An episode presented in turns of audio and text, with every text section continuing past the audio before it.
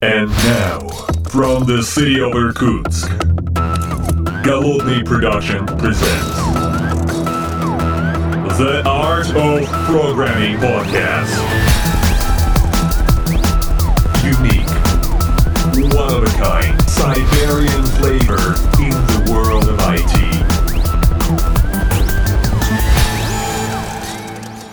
Da da da dum da dum. Доброго времени суток, уважаемые подслушатели, с вами я, Голодный из города Иркутска, и сегодня в своей коронавирусной студии я хочу с вами поговорить сольно, а именно, вот здесь я нахожусь в Иркутске, Новый год приближается, слышно уже поступь всяких разных новогодних персонажей, и 2020 год потихонечку подходит к концу. Хотя ноябрь, и мы пишем этот выпуск еще в начале ноября. Но очевидно, что э, декабрь может принести нам ряд интересных сюрпризов. Мы, конечно, к этому готовимся, но тем не менее. Э, Год э, серьезно повлиял на экономику, на наши IT-компании. Мы, конечно, в общем, некоторые сильно выросли, некоторые горюют, стагнируют, так сказать.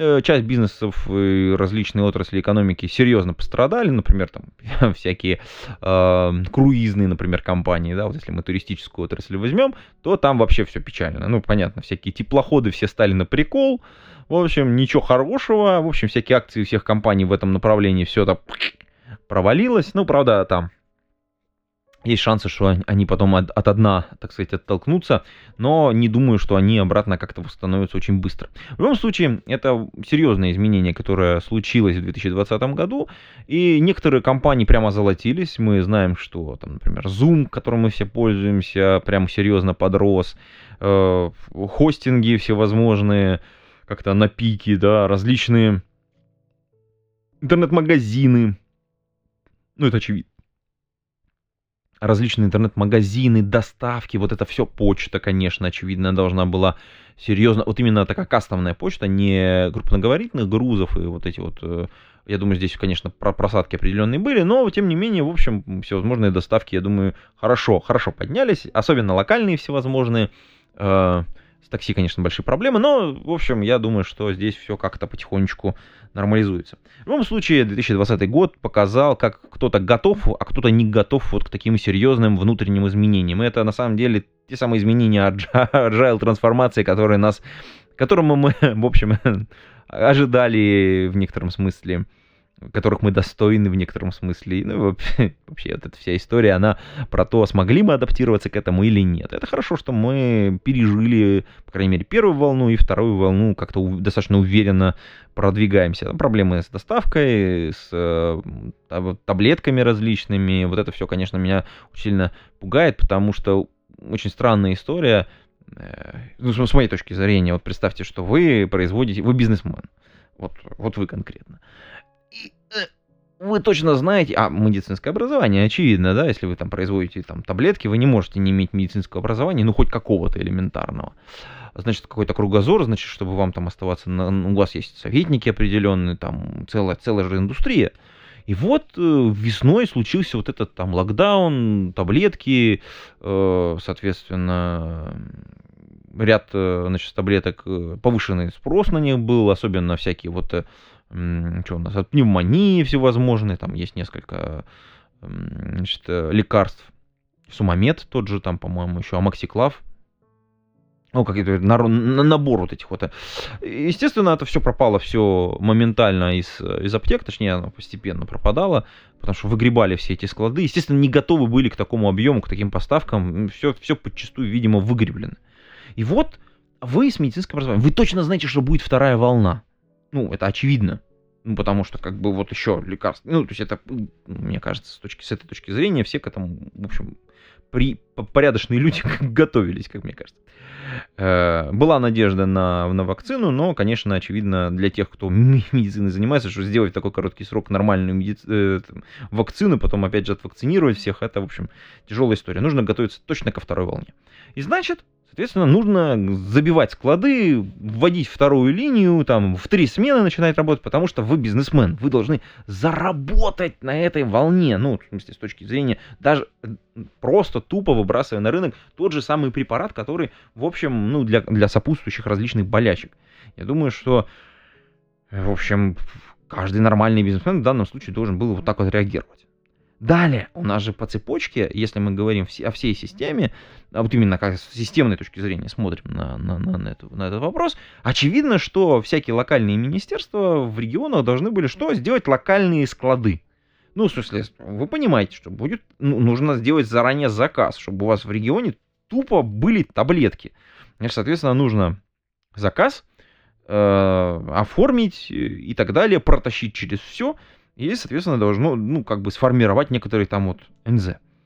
Э, история с, ну, огромное количество у нас тестов сейчас делается. А если вы там тестовая, соответственно, индустрия, э, открывать новые какие-то там учреждения. Те, там, я думаю, что те, кто теп тепловизоры производят, у, них та же самая похожая история. В забор крови, опять же, та же самая история. Ну, то есть очевидно, вот эти все вот истории, они просто как бы вытекают из вот этого возросшего потока больных.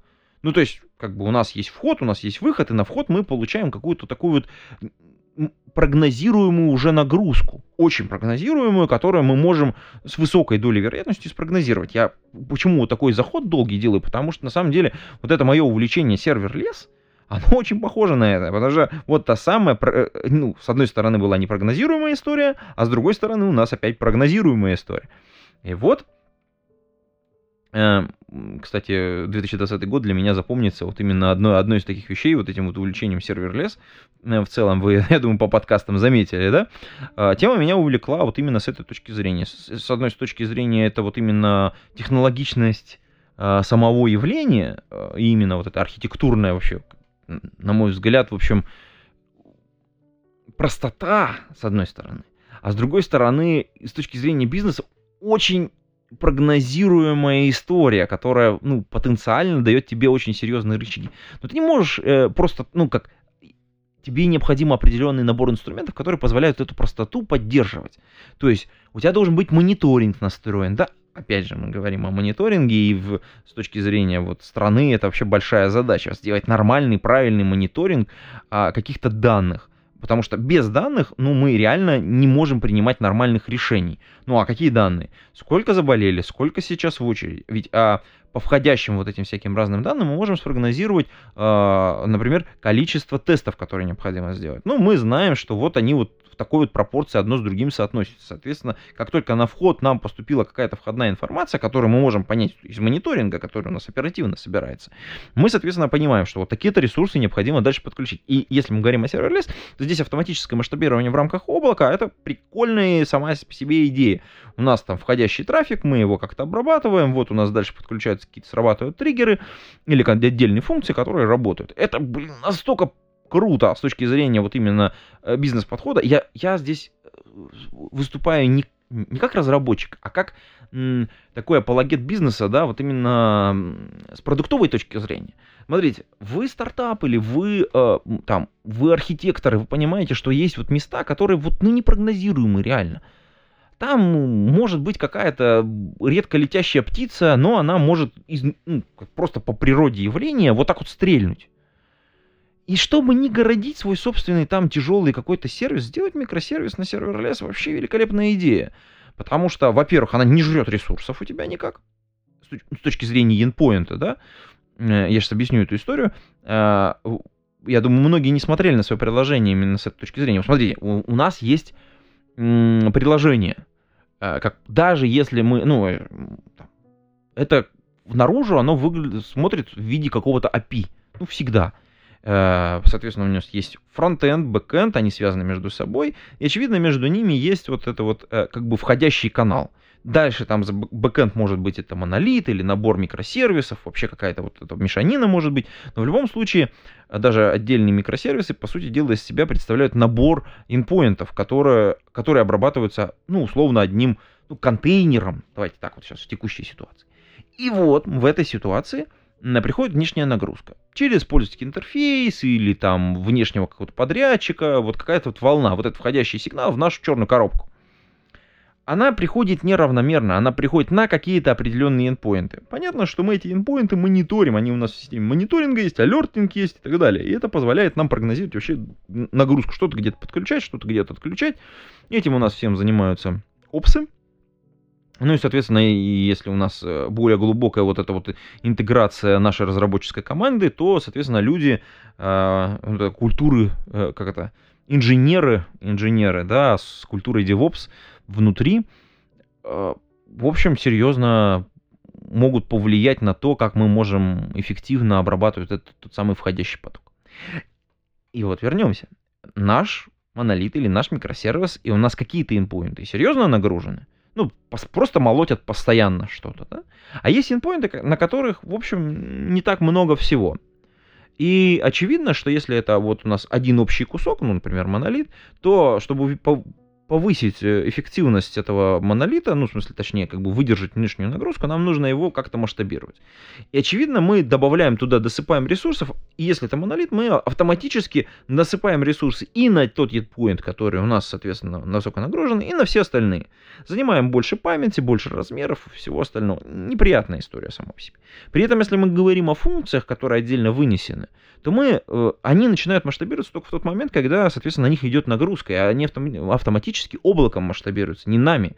Мы там можем, конечно, какие-то лимиты установить, чтобы там больше-меньше вот эта вся история как-то оперативно тоже отрабатывать ее. Но в любом случае это вот один из вариантов, который э, помогает нам э, отсечь э, там высоконагруженные вещи от невысоконагруженных и с высокой предсказуемостью и с низкой предсказуемостью. Ну, то есть вот, в общем, как это так подстелить соломки. На мой взгляд, это настолько крутые как бы point ы, мимо которых просто пройти, в общем-то, не очень можно.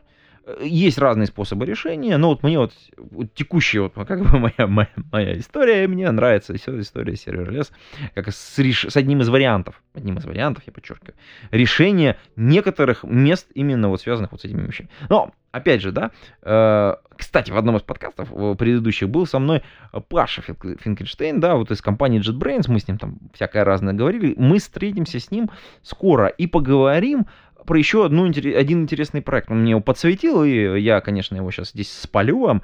Эм, мы говорили с ним о Котлесе. Та-да-да-дам, та-дам. Компания JetBrains, лидер рынка разработки IDE, сделали свой язык, и внутри этого языка есть фреймворк, для работы с serverless на Kotlin. И понятно, Kotlin, Java это все рядом, и это, конечно, совершенно замечательная история. Про качество я еще ни, ничего не знаю в этой всей истории, надо просто посмотреть внутрь. На самом деле у меня э, два обязательства, которые я на себя взял. Э, я планирую сделать пару демок. Одна демка, конечно, на моей любимой Java, потому что Яндекс Cloud, где я сейчас работаю, соответственно, поддержал этой осенью Java. И это великолепно. То есть теперь можно прямо на Boot фигачить, э, ну, на Spring э, фигачить, соответственно, функции э, в Яндекс Облаке. Ну, это, понимаете, большое событие.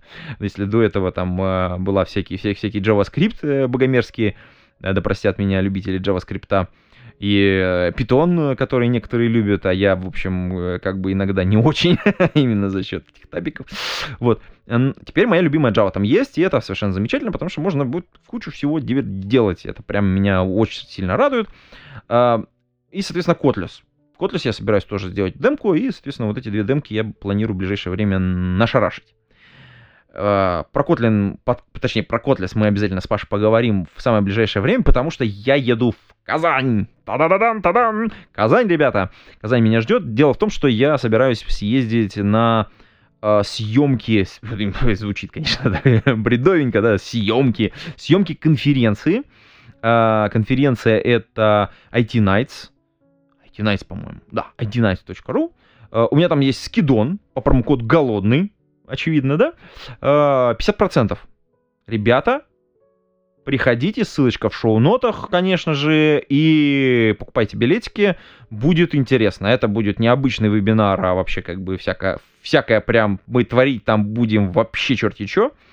Эм, там серьезно, серьезная подготовка идет к этому, к всему.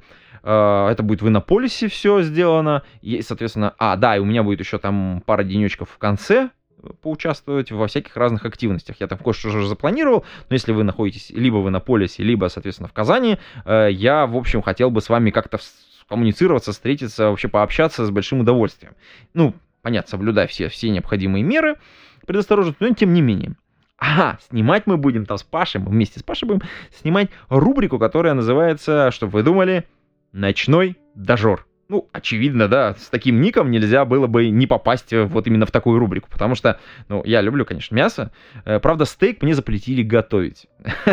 Вот, чтобы вы понимали. К сожалению, мы хотели там э, с Пашей сразу раскатали губу, приготовить два разных стейка, стейки, пироги, там, короче, в общем, ну, бурный полет фантазии. Я не знаю, как это звучит сейчас в подкасте, но будет на сцене, судя по всему, интересно. Э, приходите, э, подключайтесь, э, соответственно, доступно это все по интернету, на интернет-площадке. Сайт, соответственно, промокод в шоу-нотах. IT Nights, соответственно, промокод голодный. Покупайте билетики, они, в общем, стоят недорого. Так, что еще? Так, да, кстати, недавно совсем выступил про искусственный интеллект. Э, а к чему это я?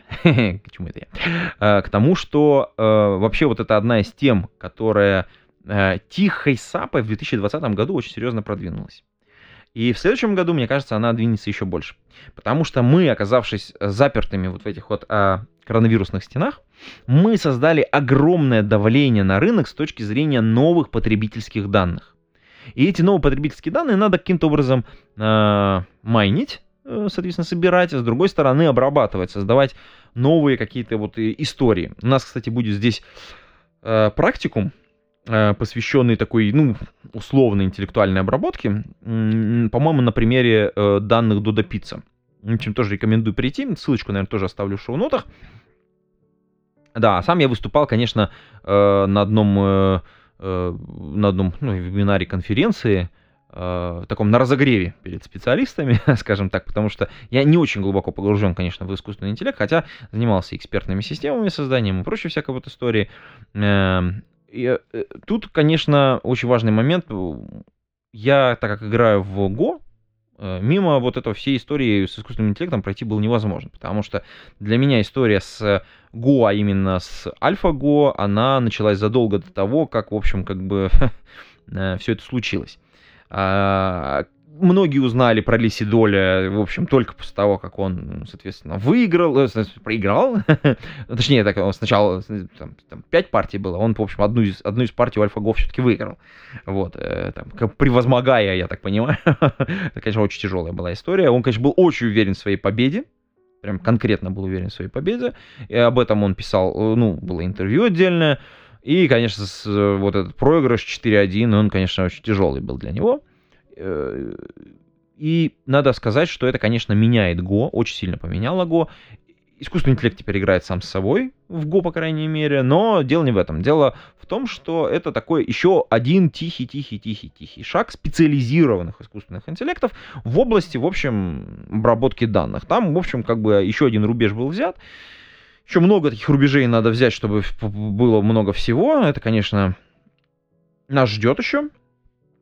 И я когда-то пропустил вспышку, когда мне нужно было тоже вскочить на поезд, э, связанный с искусственным интеллектом. Я где-то, по-моему, рассказывал эту историю отдельно. И мы давно, давно уже не записывались э, значит, с моим коллегой из э, Amazon, надо позвать, кстати, и записать выпуск, посвященный, так сказать, искусственному интеллекту. Там есть, наверное, мне кажется, уже накопилось всякого разного про обработку данных. У нас куча-куча всего, мне кажется, тем уже там безумное количество. Мы просто по графику так сильно не совпадаем, и теперь, надо, мне кажется, надо назрела уже ситуация, пора уже пригласить и уже что-то такое совместное пильнуть. Так, э, да, я выступал, и, и я вот там вот э, в рамках вот этих вот классических заблуждений я вот вспомнил интересную историю, э, точнее, я там, я там готовился, э, про того же Лисидоля, ну, просто чтобы вы знали. Эм, э, что, в принципе, у него он э, победитель он очень-очень маститый игрок, очень крутой. Но если вы немножечко Го занимаеетесь, то, конечно, вы знаете, что есть в Го, ну, например, в Японии есть э, такие там супер титулы, условно говоря. Мейдзин, например, да, э, это второй, кстати, сверху титул. Посмотрите, какой первый. Мейдзин это мастер. Ну, мастер игры в Го. Назовем это так. Эм, вот он никогда ни, ни один из этих титулов не брал. Хотя там сложная вся история с попадением в эти титулы, вообще как бы там сам чемпионат, в общем, как, как-то хитро устроен, но суть не в этом. Э, просто ради интереса посмотрите, это не сама по себе интересная история. Кстати, Мейдзин я не просто так вспомнил, просто есть книжка тоже очень интересная, я, по-моему, про нее рассказывал в подкасте «Вкусные книги» или, или нет, не помню. Э, очень хорошая книга, посвященная одному из последних одному из последних э, мастеров старой эпохи уходящей, прям так и называется, Мейдзин, или мастер игры в Го. Вот. Кавабат, по-моему, автор. Очень хорошая книга, рекомендую, почитайте. Она такая, она, ну, такая созерцательная в некотором смысле. Это набор, э, видимо, состыкованных интервью, не интервью, точнее, а репортажей э, про, про эту игру, по большому счету. А так, интересно написано. В общем, если вы интересуетесь чем-то подобным, то с большим удовольствием рекомендую. Почитайте, почитайте. Она стоит того. Теперь Давайте двинемся дальше э, про 2020 год, собирание вот этих данных, предоставление этих данных. И тут интересная особенность случилась, что мы на рынке скоро увидим интересное движение в сторону, в том числе облаков. Э, например, вот тут э, пробежала некоторая новость про Atlassian, что вот они вот приняли стратегическое решение отказаться от, соответственно, соответственно, эм, таких, как это называется, серверных установок, скажем так. То есть, когда они коробочный продукт продавали, вы могли его купить, у себя где-то установить и пользоваться. Соответственно, Atlassian решили отказаться в пользу облачного решения. Э, с февраля 2021 года они планируют полностью приостановить свою работу вот в данном направлении.